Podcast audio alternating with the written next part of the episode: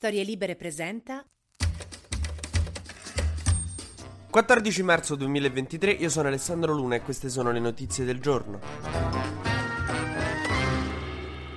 Boh, a quanto pare ieri Wall Street ha fatto come i miei pantaloni quando ho provato a fare la spaccata nell'ora di ginnastica. Un crack così non si vedeva dal 2008, anche se la situazione non è grave come il 2008 e non ci sarà una crisi finanziaria mondiale come c'era stata nel 2008. Stanno tutti correndo ai ripari dicendo non sarà come il 2008, sì è grave ma non è come il 2008. È come quando Britney Spears adesso c'ha una crisi, dicono tutti sì è grave ma non come il 2008. Perché quando ci fu il crack finanziario dei titoli subprime fu uno shock, ci fu una crisi economica che durò veramente tanti anni. Adesso dobbiamo dobbiamo vedere cosa succede. Joe Biden ha deciso che contrasterà questa cosa tenendo a galla gli istituti che rischiano di fallire con soldi che però vengono dalle stesse banche, quindi non tolti ai contribuenti. Insomma, sta cercando di tenere in piedi la cosa. Tipo un padre col figlio ludopatico che non vuole farlo sapere alla moglie. Ma il problema è anche europeo perché le borse europee sono quasi tutte crollate. Milano più di tutti, non so perché. Però a quanto pare Milano era quella che ha subito più di tutti il crack della Silicon Valley Bank. Ma vedrete che tanto mo Milano si riprende, si riprendono tutti. No, non lo so in realtà. Ci toccherà aspettare e capire capire che succede. Ma passiamo alla politica interna e esterna in realtà, perché ieri c'è stata un po' una polemica tra il nostro ministro della difesa Guido Crosetto e il capo delle milizie Wagner Prigozhin. Ora, per chi non lo sapesse, le milizie Wagner sono questa roba illegale ma che Putin tiene buona e che usa, sono milizie di mercenari che lui usa in tutto il mondo per fare operazioni che interessano alla Russia ma per far finta che non siano direttamente controllate dalla Russia. Praticamente Putin fa con la Wagner quello che faccio io con mia madre quando lei inizia già a sparecchiare, io dico no ma dai non dovevi, vabbè ormai fai tu.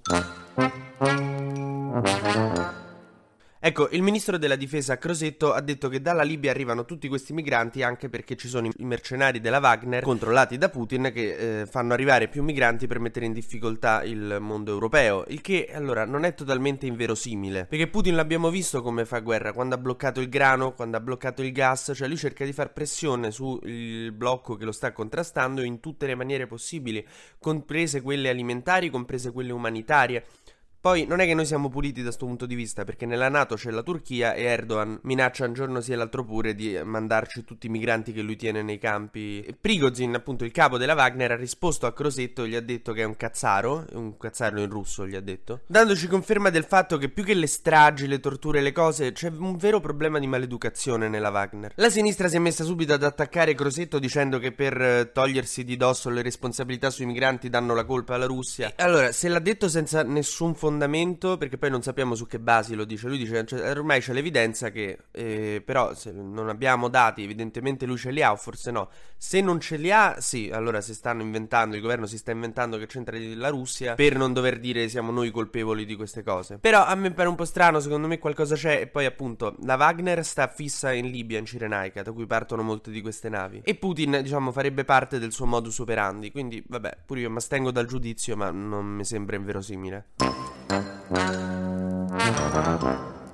Il PD nel frattempo sta impegnatissimo che sta per scadere il tempo in cui può inserire la formazione, devono fare insomma la segreteria. Elish Line è stata proclamata segretaria e Bonaccini presidente, questo già lo sapete, ma si stanno facendo i nomi per chi farà parte della segreteria del PD. Mentre chiudiamo forse con una cosa non molto allegra che mi dà anche molto fastidio, però è successa. Il Ministero dell'Interno e la Prefettura di Milano hanno di fatto costretto il comune di Milano, guidato da Beppe Sala, a smettere di registrare i figli delle coppie gay, quelli che tornano dall'estero dove hanno adottato un bambino e venivano adesso a Milano registrati come figli delle persone di cui sono figlie. E adesso è stata interrotta questa cosa perché eh, il deve, il bambino deve avere una mamma e un papà. Allora, però, se quel bambino sta lì, sta già in quella casa, ha già quei genitori e voi gli togliete quel riconoscimento, allora del bambino, diciamocelo, non ve ne frega un cazzo.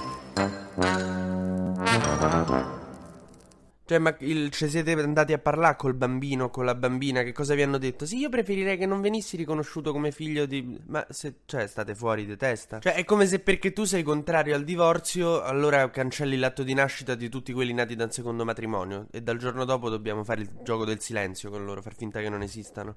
No, sicuramente sono io che non capisco perché se si fosse continuato a registrare i figli delle coppie gay per altri due anni, l'arcigay si sarebbe sentito autorizzato a rapire i bambini e consigliare inviarli tutti ad Achille Lauro per la sua scuola di danza, non lo so. In America e in altri posti i bambini delle coppie gay crescono tranquilli, sereni e si vede che non ci sono problemi perché sono amati, ma questo ma chi ce ne frega della statistica? Quando possiamo fare una battaglia bigotta e insensata sulla pelle di bambini che diciamo di voler proteggere? Perché poi se non li riconosci perché devono avere un padre e una madre, allora però non è che gli, gli stai dando una madre, non è che c'ha la madre omaggio quando viene cancellato il tuo atto Mentre la cosa buffa del giorno è che questo manager che aveva messo Meloni a gestire un'azienda che si chiama 3i, che dovrebbe gestire eh, i software di, dell'Inps, dell'Istat e dell'INAIL, aveva mandato una mail ai suoi dipendenti appena entrato con un discorso di Mussolini in cui sostituiva solo alcune parole. Questi l'hanno beccato e adesso si è dovuto dimettere perché insomma non sta bene mandare discorsi di Mussolini ai tuoi dipendenti. Ormai questi sindacati hanno reso impossibile il lavoro per i manager. TG Luna torna domani mattina, sempre tra le 12 e le 13, su storielibere.fm.